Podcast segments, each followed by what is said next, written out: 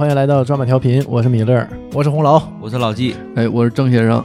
今天我们聊一聊啊，就是渐渐式微的量贩式 KTV，这也是瘦儿企划的一个话题啊。致敬瘦儿的一期哈，嗯以此来纪念瘦儿吧。瘦儿也好几好几个月了，是吧？好久不出现的瘦儿，还记不记着，就是我们什么时候第一次去这个 KTV，还有印象吗？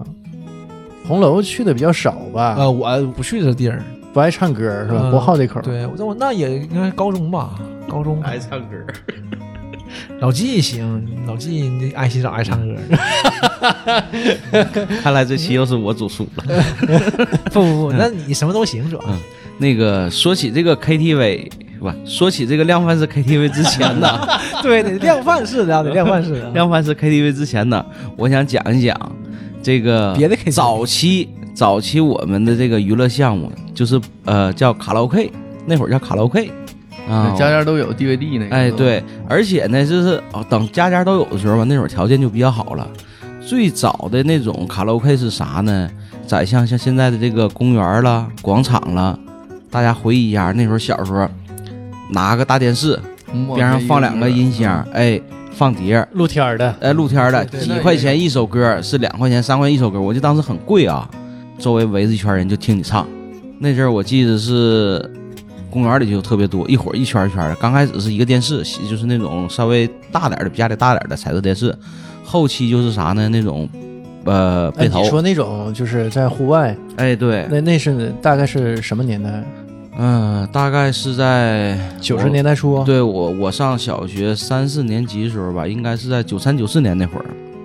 嗯我记得那会儿就是，嗯、因为当时咱家就是我和我小妹儿，我老姑就是带着我和我小妹儿，咱们晚上去那个公园溜达嘛，然后就总能看到这个唱歌的，因为我们小时候都爱听这个流行歌曲嘛，然后就听着那个声音，我们就在那块儿的一看看一晚上，就是当时的这个人的娱乐方式还比较匮乏，对，比少啊较。比较少。然后那时候呢，就是我感觉我就那个年代那段时间，我学会了很多流行歌曲。都不是原版的，哎，对，就是听着别人唱的，你这嗯有有有老有少，有大有小啊，这有的小孩儿也上唱，谁都能唱，人人是歌星。就那个年代，有唱的好的，然后底下真有鼓掌的，反正就是基本上能去花钱唱的吧，都是有点功底的，没有说是上去太跑调的，导致说现在我唱歌一直也不切手，张嘴就来。就是当年在公园打下的基础。是哎，对，这都属于练练练家子出身。所以现在也比较爱去公园。咱属于野路子出身的，所以说我现在是这家里就住在公园附近。这这方便什么都方便。唱的好不好不重要，哎反正不缺场不缺场，对你等到后期吧，就是慢慢这个就没有了，因为啥呢？就是个人家就开始出现有这个 VCD 嗯啊，我记得刚有这个 VCD 的时候，一般都会买几张这种音乐的这种盘，卡拉 OK 的这种盘，完然后接着卖，，哎，接着卖，然后自己搁家唱。我记得当时我家那个买了一台那个 VCD 的时候，来了好多亲戚爱唱歌的，啊，上咱家。那当时个电视那一个小小小喇叭，就那大点儿一个小喇叭声，那那也一唱一下午，很欢乐的一下午。那是那个时候刚开始就是接触到卡拉 OK，哎，人说这个就亚洲人啊，嗯。唱这种卡拉 OK，人家国外或者是少数民族啊，嗯。国内的少数民族也是，就现场嘛，张嘴儿对。就就来一首，人家自己弹唱，对吧？人少数民族人家你看啊，人家这个这个村里举行各种这个晚会了仪式都唱歌，搞对象也也唱歌啊，嗯隔着山呢俩两两个村就开始对唱。对，隔个大沟，你是山西是吧？啊，对，两孩也都搞对象也是通过这个来，反正就是少数民族能歌善舞嘛。说白了，就汉族人民比较缺少这种歌唱细胞哈、天赋是应该说这个音乐吧，一直是我们这个交流的一个媒介，一直是这样。然后后期吧，这个公园里这些东西就没了。但是在什么时候？近几年我又发现了呢？就是以前我家那个和谐广场那儿，哎，那大广场还有。后期我就啥呢？可爱去那广场，就专门就是听他们唱歌的你都不用去那儿，啊。你家离劳动公园那么近，劳动公园就有。嗯，嗯，劳动公园后来吧，都是各种啥呢？这种就曲艺团，老年合唱队，老年合唱队，人家都是唱那种就是什么主旋律的啦，或者是五六十年代的老歌啦，都唱这个，而且呢，人家都带乐器的，那家伙啥乐器？你是西洋的是也是现场现场版，但但是人家那个吧，人家有专门的演员，有不有那么几个演员，就是说属于团里的，专门唱歌的这种的。我说那种吧，就还是咱以前那种老的那种公园里野路唱歌的卡拉 OK，还是那种。我记得当时在和谐广场看，好像是两块一首歌，当时拿着投影搁那放，边上支俩大音箱，真有过去唱的。哎，我可爱过去听了，你没去唱两首？我没去唱。后来大了不好意思了，小小孩儿时候过去唱，大了不好意思。你 中国桥底下也有，中国桥现在还有是吧嗯，就是这种方式吧，我觉得还是挺有意思的。这个应该是在比较早期，就是在沈阳市还没有这个出现呃大规模的这种 KTV 啊这种营业场所之前，那时候我们就是这个唱歌玩的这么一个环境。后期就开始出现那种量贩式 KTV 了，练歌房最开始是，练歌房？但我们年纪太小，太小，没去过吧？嗯，还还还那时候可能还是太小，我们都没接触到。等到后来我们接触的，我记着我印象中应该是在高中对高三好像吧，高三，我去是高三，高，三对，然后好像是大概零三年左右。差不多应该考完试没啥事儿，好像那会儿说吃饭说一起唱首歌，大家就去那个沈辽路那个叫米乐迪，当时还记得那个出去的比较多，那次是好多人，好多人，对，那会儿就总去那儿，就是一唱歌就去那儿，因为一个是绿云网吧也在巴拉，上完网去唱歌，唱歌吃饭，或者是吃完饭唱歌，反正基本就这套路了。然后大家伙儿那阵儿就是我们都干唱，因为那会儿搁里头消费是很高的，呃，里边儿买买水儿了、买吃的是很贵的，呃，所以我们都是干唱。那会儿是偷偷把水带进去。哎，对，都背包自己带水，自己带水，然后就是跟那块儿干唱，要不没有水那就纯是干拉。但那会儿也是阻挡不了我们爱唱歌的这个热情。但当时就就是爱唱歌唱歌还挺贵呢。你像现在唱歌已经不贵了，都是靠卖东哎，西嘛。当时多少钱？我记着好几十块钱一个点儿。我记得是最便宜的小包是三十八块一个小时，当时零三年的时候，小包小包大概能坐几个人呢？呃，坐那么五六个人，挺贵。挺贵。你像那会儿才挣多少钱？对呀、对，主要是这个问题嘛。对啊挣的也，少基本上就是一个人 A 制，一个人二十块钱，大家伙儿唱俩点儿。那到那会儿都互相点，你唱这个，你唱那个，就开始互相点了。然后你唱一个，他唱一个，就轮番唱。有的能唱麦霸那会儿，就是一人抢着麦就不放了。对，我记得得那个时候平田的歌唱天赋就被我们发现了，唱王菲的歌就是像的可怕嘛。平田反串儿，啊，对他人们属于玩艺术的，唱王菲的歌，嗯唱的还挺像的。所以就那个年代，我就这个感觉就是咱们唱歌，哎，那会儿就是特别好玩，尤其是同学每次聚餐，嗯、聚餐之前或者聚餐之后吧，应该说一般都是聚餐之前，因为那点儿便宜。哎，对对对对哎对，等吃完饭晚上八点以后，属于黄金时段，人就贵了对，啊、就涨价了。所以咱都先唱歌，最后吃饭。我记得后来就是我们毕业之后聚，一般不也都唱歌吗？嗯，那个同一首歌嘛，去过好多次。啊对，后期就是米乐迪开完之后火了之后，陆陆续续你就会发现沈阳市，尤其铁西这边儿开了很多这种量贩式而且各种低，啊，快乐迪什么对，这以为都是一家呢，就什么快乐迪、米。哎，为什么都叫都有个迪，都叫这家火了，其他就跟着差不多呗。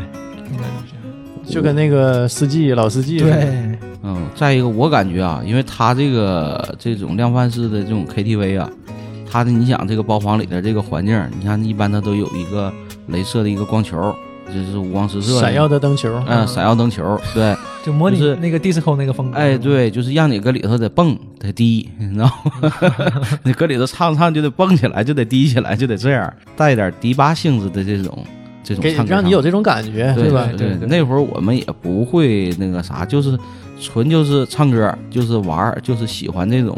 这种娱乐方式吧。嗯，后期那就来吧，玩儿吧，尤其酒咱一喝上就，是喝酒，哎，对，细想想，尤其酒一喝上，那你就开始就最后就是啥曲儿高唱啥，啥曲儿嗨唱啥，啥曲儿快来啥，就是后来就变了。原来刚开始的时候还唱点正儿八经还唱点歌，还唱点这个这个流行的当下流行的，你是慢歌啊、抒情的歌曲，还来点啥。后期那就就扯脖子好了，青藏高原必备的是吧？对，几个人一起唱我也唱不上去，反正觉得后期的。对，那尤其喝上酒了，我现在的就是喝酒之前基本不唱歌，喝了之后就就啥都来，啥啥啥过瘾唱啥，就纯是这个借着这个酒劲儿，就是哎唱一下这个劲儿，现在哈，就是这个价格现在已经很便宜了。很便宜。嗯，嗯、你看啊，我记得前两年前两年我给那个我妈团购八块八四个小时，但它都是非白天高峰期，对对，白天场。一般是早晨九点开始，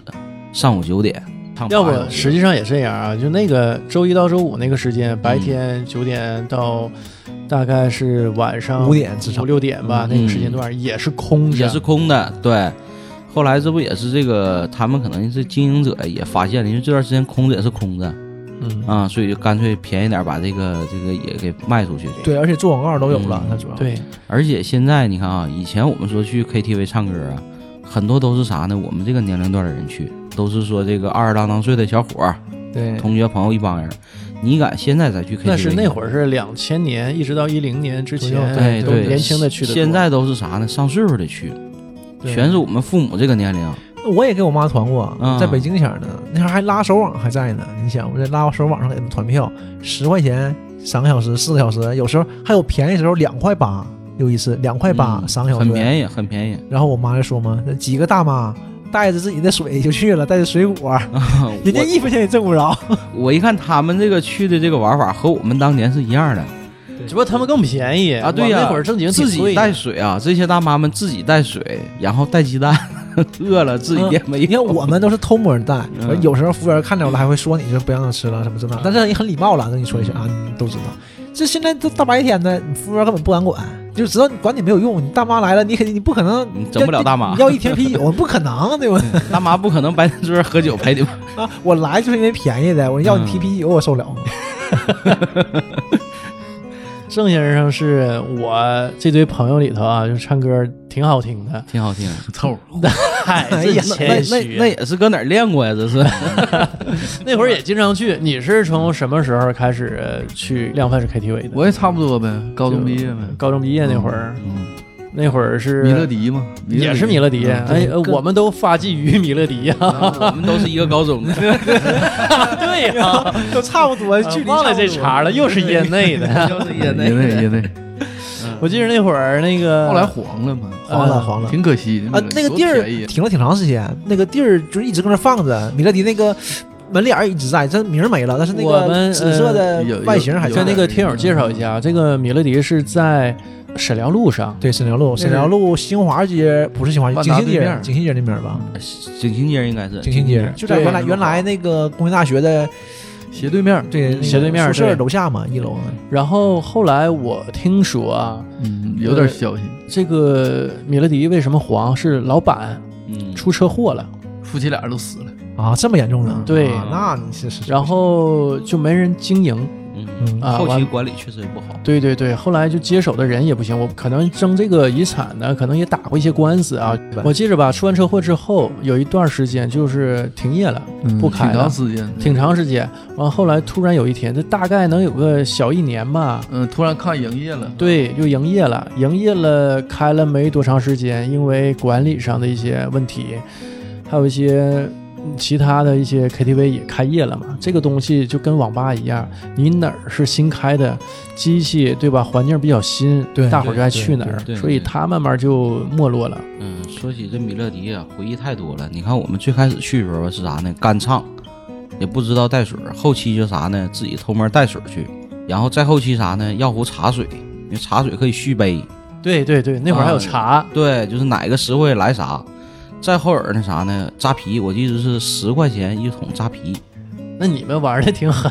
啊，因为扎啤便宜啊，最便宜就这个，你一瓶啤酒好像卖十五块钱还小瓶的银子弹啊。对你自己一个人喝，大伙儿没法分，就是几个人就是喝那个扎啤，十块钱最便宜的。再后期就是搁里头买酒了，就开始就是那都大学毕业了吧？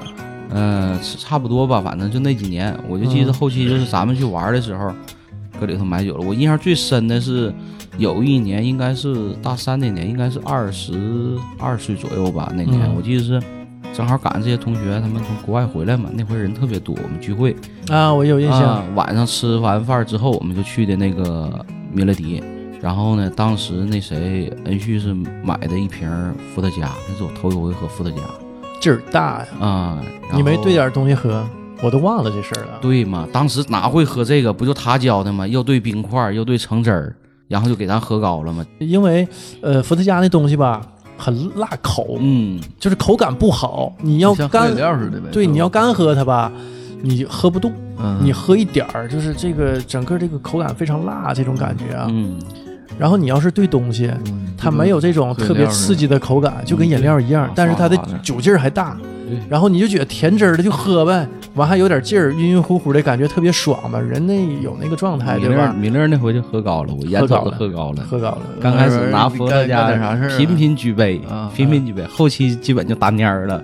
完后来就吐了，哇哇吐，我影响我第二天班儿都没上，因为我第二天上班儿，哎，我起不来床了都那。是哎呦我那个金老头，金老头分两伙儿，输的喝那个。不是不是不是，那天好像他人不多人不多那回，当时反正你冲谁呀？爽嘛，冲事儿，冲事儿啊。当当时就合计心里吧，全是事儿。当时就合计，你你要那一个伏特加，你细合计啊，那一个伏特加，呃，也不贵，我记得是一百八十八，然后你再配点儿什么苏打水、苏打水、冰块，冰块、冰块这些东西就呃里边就直接给你赠，这些东西比买酒便宜，比买啤酒便宜，有那么一阵儿都喝那个，就那蓝色那个是吗？嗯，对，大哎，我记着是蓝色的。大的。瓶那个。我们喝了好几回，嗯。完了之前喝吧，就没兑那么多这个乱七八糟东西，然后吧，你就感觉这一瓶能好多人喝，喝好长时间。哎对，嗯。嗯，完后来呢，老纪就说你兑点东西，你不能干这么喝呀。我说来吧，然后我说哎，一兑完还挺好喝呢，完了加上冰块儿，你这口感特别好。啊凉丝儿的，啊，尤其那会儿夏天嘛，特别热啊，对，屋里还热，没喝拉肚啊。没拉肚嗯，但是没从底下出，从顶上出了。没有可出的下边，全在上面就出去了。总得有一个出处。是那天那会儿是我第一次就喝酒啊，就是有那种感觉，你全身都动不了，你脚趾头都动不了，但不是痛风，是嗯。就是，就是动不了不 是自己的。就就就是喝醉了，而且酒吧，咱说实话不是什么好酒，嗯你会有这种特别上头的感觉，对对对对头特别疼。他那是假酒说不上假酒说不上假，但肯定不是，还是就是喝多酒了，，还是喝多了。嗯那天他喝不少，那回喝老了，那频频举杯。这回家太晚了，演着了。你你想想，上楼不啥时候频频举过杯？每次喝酒的时候，他啥时候频频举过杯？那一瓶子那会儿都喝了，啊，那天那一瓶一点儿喝了都没剩。嗯，那天人还真不多，可能也就是六七个人，我印呃，象。对，对对，结果喝了一大陶瑞云瓶，发挥了，然后就蔫了嘛，就就窝那儿了嘛，睡着了，搁那儿就睡着了。搁那儿就睡着。我一看这是喝多了，我一看喝多了，怎么怎么到家的不知道，反正发现屁股疼。嗯，他们让你整那玩意儿的了，怪不得给你对他也不知道他也不知道那时候他已经不知道了。你这是不是属于被这个现在那种行为比较迷奸？没敢多想。湿身酒。所所以说，米勒迪的回忆是非常非常多的。就是我们这个在这个校园到走入社会那个阶段，应该说很多这个快乐时光都是在那儿。那时候没选择呀，嗯不像你现在上点评有的是。对而且那会儿就一家吗？对你不知道别地方还有哪家，对呀、对，也不知道去哪儿，你就基本上一喝出去玩儿吃个饭。唱歌基本就这个米勒迪啊，对，嗯基本就是米勒迪。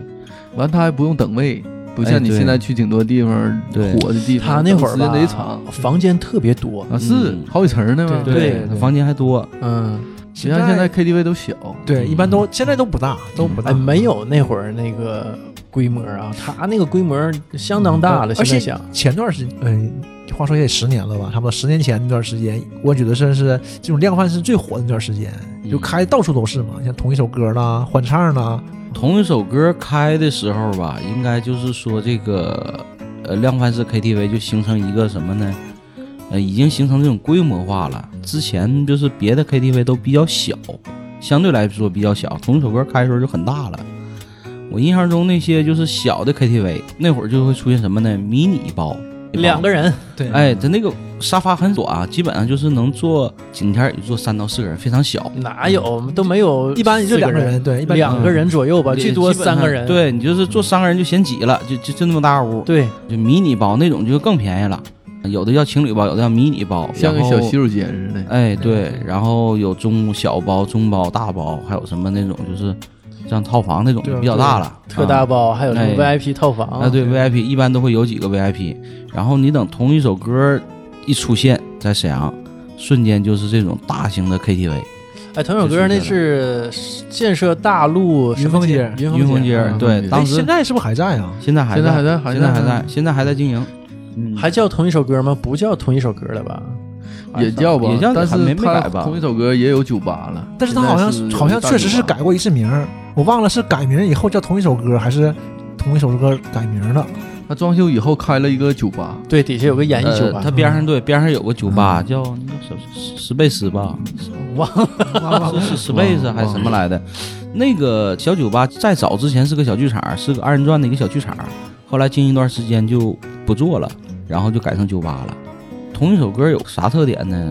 你事先这个开完一个包房之后，先交钱，开几个点儿不让你加点儿，开俩点儿到俩点儿就得下。以前我们都啥呢？后交钱，到点儿之后吧，加点儿，基本都是到点儿到到前台我再加俩点儿，或者就是像你说那种后交钱，反正我唱我唱完之后。最开始米乐迪不都后交钱？后交钱，你进去之后，他给你小票儿，几点开的这个房间？你对看根据那个时间，我们一看啊，快俩点儿了，行了，还有十分钟，抓紧唱两首，都掐着点儿走。撤，对，到半夜就嗯已经来人了，十二点左右就会来了，说那个哥一会儿没有人了，你把账先结一下，对吧？你结到一点，然后就可以唱一宿，嗯，都是这样的吗？是吗？对，都是有那种唱一宿的，交钱就都是交到一点的，就半夜一点，一般十二点左右过来问你，你还唱不？你要唱呢，就是多交一小时钱，就交到一点，就是可以唱到一宿，就没人管你，你就随便唱了。后期就唱一宿了。但是很少，一般我们都两两点多钟就出来了，最冷的时候出来，嘚嘚瑟。我们一般都是那点儿，但是真有搁里头唱一宿的。对，你要人少，搁里面睡啥随便。嗯，对，真有搁里头唱一宿的。你等这个同一首歌这种火了一阵儿之后，再出现的就是那种带有主题性质的包房。对，那段那个有一阵儿就是挺多了，就是里边出现那种动漫什么，就每个包房都不一样，原来都是那种标准间儿嘛，每个包房大同小异。对，嗯，就是这个 KTV 的这个装修和这个呃酒店的这种装修就整一块儿了，玩主题了开始。嗯，对，你我印象很深，就是有很。多都是那个 Hello Kitty 的最多。哎，对，一般比较这种比较招女孩子的嘛，对，招女孩子爱去的，像 Hello Kitty 了，什么呃哆啦 A 梦啦，海贼王了对对对啊，就全是一些动漫的这些。每个屋都有自己的单独的风格。哎，对，都有自己风格。然后有的呢是打造那种风景，啊，有的可能那种偏田园的啊，啊，偏乡间的，反正就是等等了。有的那回我去一个还是那种宇宙那种风格的，啊，上面是那个 地球以外的故事。啊，上面是星空，下边是个这个地球。我说这一进去，我说显得空间很大的宝宝，瞬间站在晕了我啊！在地球以外的世界唱歌，玩《流浪地球》的他，啊，就是各种主题吧。那阵儿就开始出现了有。那种凳子没？那俩扶带俩扶手的那种凳子，前面有个大球是吧？你你说的那是 KTV 吗？不是人说《流浪地球》嘛，电影嘛。哎有杠子呗？那个 杠子那个我补不回来了。这这这是流浪哪儿去了？这是。完再后来呢？嗯，再后来应该就是那种出现那种像私人定制那种风格的。对，这个也算是其他地区咱也不知道啊，反正沈阳算是首创，嗯，在那儿能吃炒菜。嗯，就是以前我们这个唱歌都是，就比如说吃完饭去，对，先吃饭吧，啊，然后吃完饭去那儿，他一站式消费嘛，搁那儿连唱带吃，而且菜做的还不错，就都有了，而且菜不是特别贵。这不三三 K 的风格。三 K 也是这么惯的嘛，都是都是这么惯的。对，私人定制就是这样。挺多。现在过生日都搁私人定制过。呃，因为珊珊认识一个客户，他就是私人定制老板，就是他算是沈阳市的首创。啊，嗯，嗯，量贩式 KTV 里点菜。对，价格不是特别贵，挺亲民的。还行。嗯，那就挺好，其实因为省事儿嘛。对你不用摇哪儿走啊。对对，你像原来像万达这种，不都是有这种 KTV 吗？就是你跟人吃饭、逛街、吃饭。他也是想那个一站式消费嘛，就万达。对对呃，只不过这个私人定制呢，就是你在里头，对吧？然后就是连吃饭再唱对对，啊，没有这个购物环节了。嗯，后期就是啥呢？这个饭店和 KTV 基本上就是他俩就是互相拧巴一块儿了。你像刚才你提到这个私人定制是嗯唱歌的地方能吃饭，呃，后期就是啥呢？吃饭地方能唱歌。实际上吧，早期也也也有早期那种是卡拉 OK，你等后期就是你去的那个饭店那个包房啊，啊，你瞅那个布局，尤其那个点歌系统，就跟 KTV 的点歌系统一样，典型的。啊天溪的那个新格林，我不知道你们去过没，在那个理工大学附近，新格林酒店，它前身就是一家老工业大学附近是吧？哎，对，就在那儿。前身它就是一个 KTV，后来改的这个酒店，所以每个包房里全有这种点歌系统。有一阵儿我爸可爱去了，就他们这个年龄段的啊，这边吃饭，这边唱着歌，啊，就是原来也是啊，你想原来那种饭店就是嗯 KTV 那种，对，不对 KTV 去了，就是卡拉 OK 那种，嗯对不都是唱歌的，一般都是年龄比较大的嘛。嗯，而且饭店的卡拉 OK 有个问题在哪儿呢？它这个收声不好，隔音不好，对嗯周围邻居会造成很大影响。对，那段时间总会有这种新闻或者是这种事儿，就是楼下那个饭店，楼楼下那个饭店后，期一唱唱到半宿。对，后期有一阵饭店就取消了卡拉 OK，对，不让因为不让。嗯刚开始是定的是九点，晚上九点之后就不能再有卡拉 OK 了。嗯，后来定八点，我记得到最后到七点半，七点半之后还是没扛住，就不让有了。你看，像那个新格林酒店啥的，它的整个的内部装修全是这种隔音的，你就看内部装修就跟 KTV 一样，所以他那你愿唱到几点唱几点，基本上就是这个我父母这个年龄段儿就愿往那儿跑，到那块儿吃饭还不贵，吃饭很便宜啊，他每天都会有几个特价菜，然后点几个菜你就搁里头。这店现在还在吗？在，现在开着呢。去年我还家里吃饭还去那儿呢，一一吃饭，这家咱家这些大歌星就轮番上阵，讲讲话，吃一半开始，先来吧。这个这这个姨先来，那个对舅妈先来一般，都是这样，就是吃吃饭还没吃完呢就开始唱，歌声就起来了。嗯 这时候我跟你说，这个每家的歌星这时候就显示出来了。这时候基本上像我们这个孩子这一辈，基本就不上了。对你跟人格格不入啊，人家都是三套车，都是都是。我哎，你看我有时候就想过这事儿啊。你看你听这种这些歌吧，对吧？你就感觉我去，这太老了，这根本就这个审美都不一样。但现在我们也三十多了，我有时候就想啊，再过几年我们的这种歌是不是就是也根本就不行了？就你记着前一阵儿有个事儿吗？就是大伙儿都给周杰伦投票，对对上热搜是吧微博上啊，因为哎，这个事儿我就刚开始嘛，这个事儿倒是我没有什么排斥的地方啊。我觉得这个事儿让我很诧异，我没想到现在的孩子也其实也不算孩子了，也都十好几小二十了，竟然真的不知道周杰伦，不知道周杰伦，就是对周杰伦没有没有概念，对，怎么会？嗯没有感觉。对，我想不到，所以说。可能现在像李双江老师，我们不了解，可能是一样的感觉。我想可能是这样的啊，就是没有感觉嘛。年代的，嗯怎么会这种程度呢？就是我完全理解不了，周杰伦怎么会到这种程度啊？那不可能，怎么会有人不知道呢？啊，开玩笑呢吗？你搁这儿？现在年轻人都听什么蔡徐坤啊、吴亦凡啦，嗯他们这些歌啊，对不是王嘉尔，但我也能我也能理解呀。你听这些歌我能理解，但是你怎么会不知道周杰伦呢？我真是老诧异了这个事儿。证明我们已经老了真真的老了，真的老了。你想想，才三十多呀，你再有十年，我现在吧，跟原来还不一样。呃，那天我在网上就看了一篇文章，就说为什么八零后啊，就特别爱怀旧，嗯就是因为我们这一代人呢，经历的这个变化特别大，而且呢，就是怎么说呢？你看，从九零年到两千年、一零年，这三十年快的时候，对，就变化非常快，而且变化很大。这种那个翻天覆地变化，你像我们那个父一辈儿哈，是他年轻时代没有经历过的。他们嗯年轻时候就他们是一种线性的，但我们对这玩意儿是一种爆炸性的。对呀，所以说我们就容易怀旧嘛，嗯，因为正好赶上这个迭代快，对吧中？国也算是就是与世界接轨，接触更多的新鲜事物，而且也赶上这个互联网时代，整个这个信息的一一种就是不再是线性的，是一种爆发性的。而且我们接受的更快，从小的时候是完全不一样的，这个是一种指数级的。你就想想啊，咱就说二十年前。智能手机你能想象得到吗？就不用说二十年前，我上大学的时候啊，完我跟那个我们一期嘉宾图图啊，我们是那个大学一个宿舍的嘛，然后我就说，我说什么时候笔记本电脑哈、能像手机一样这么小巧，然后就基本上的各项功能都有，那是大概零四年左右嘛，我说那就好了。没几年，不，他当时跟我说，首先你得解决这个散热问题。他当时还想呢，散热不行啊，你什么时候把这散热，这是他的一个考虑方式啊。你什么时候把这个散热问题就解决了，啊，你就能满足你这个需求。对，要不像你那笔记本那么热，你放手机也爆炸了吗？嗯，他他就没想到这个技术变化很对呀快，对呀、想象不到。你这种硬件硬件革新了你，你就到一零年，这才过了五六年时间，这一下子所有这些东西都解决了。而且都是常规化了，对，不算什么了，都已经，真是太可怕了。所以你看，我们做了这么些期节目哈，除了这个讲一些影视方面的，其他都是在回忆，都是在怀旧，包括这一期啊，都是在回忆，你讲的影视方面的，也也没有什么是新的，都是回忆。都是回忆老片儿嗯都是老片儿，都是回忆，包括那个比较应时的，呃，《终结者六》也也是以回忆之前的终结者。对对，也也是以一个回忆的角度去讲那那那个电影啊。我们这电台是回忆向的电台。没事，等回忆的差不多了，我们就往前走了。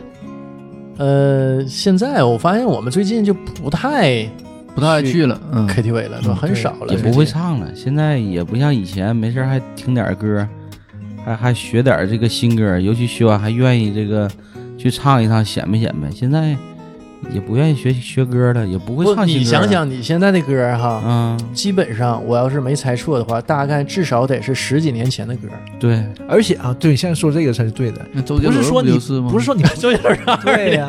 你不是说不去学歌了，你平时都不听歌了。不，周杰伦哈，我刚才那个郑人说着啊，就是周杰伦最新的歌，我都没怎么听过，嗯，那什么说好不哭是吗？都不知道。啊，还有还有更新的吗？还有一个放学什么那个，对，放学什么之后我也忘了，但我听过，我听过，它是一个单曲，大概是一七年还一八年出的。嗯，这周杰伦现在就一一首一首放，说说好不哭不是去年出的吗？是吗？不是？那个19年吗说好不哭是吧？嗯是刚出的，嗯，但是那个那个什么放学那个，啊他也就可能是一两年出对，一个都是歌嘛对，现在出的也少了，人家也都年龄大了，对不？你看你年龄大，你偶像年龄更大，他们也重心不在这方面了嘛。周杰伦比咱大不了几岁，算是同时代人，对对，算是同时代的。放学后，这周杰伦现在也玩回忆向了，都老了，都老了。是，反正现在确实像我们很少听歌，新歌也听不太懂。那个我现在听的哈，就是年轻这一代歌星唱的歌，还是 TFBOY 左手右手一个慢动作，但实际这歌也出了很多年了多少，年了？这都多少年了？对，这是别人叫不太上来名儿，呃，不知道什么名儿，嗯，对吧？我就知道左手右手一个慢动作。嗯，你想吴亦凡，吴亦凡都不小了，其实，嗯对不对？你再往下的，像吴亦凡多大了？嗯具体又不知道，没三十吧？不知道这个不知道，这个可以查一下。但人家出道也好多年了，但你像蔡徐坤什么的，我一首也没听过。嗯我之前那个所在的广告公司啊，然后就代理的那个品牌，嗯，嗯，他们请蔡徐坤代言，这我才知道。然后我们 哎，我不要说这个，是是人吧？你请请周杰伦不带黄的。不是我那个时候我才知道，就是有蔡徐坤这么一个歌星，啊，包括华晨宇，当时也请了他做代言，就请了好多这个年轻的歌星去代言。然后我们领导就问我。这都谁呀？我说姐，我也不知道。我们领导女的嘛。我说姐，我也不知道。我们领导说的，我都不知道现在有这一号歌星啊。我说姐，咱们都老了。对你请这个人也不是为了就是给你们这些人准备的，对吧？他给下一代嘛，对吧？招下一代的流量嘛，所以肯定请那些他们喜欢的？市场部肯定是有考量的。哎，我记得当时哈，那个还给了我们一个，他是整个集团去统计到底是选谁去代言，嗯，然后给了一个大名单，让我们搁名单里选人。然后你像我们都选什么周杰伦呢，然后还有一些比我们年龄大的一些员工，郭富城、黎明，陈道明，我印象可深了。陈道明，你看你选陈道明啊，呃，也能卖手机，对吧？但是这他喜欢他的人，比如说喜欢他的粉丝也会去买，嗯，但这批人用手机都是迭代很慢的。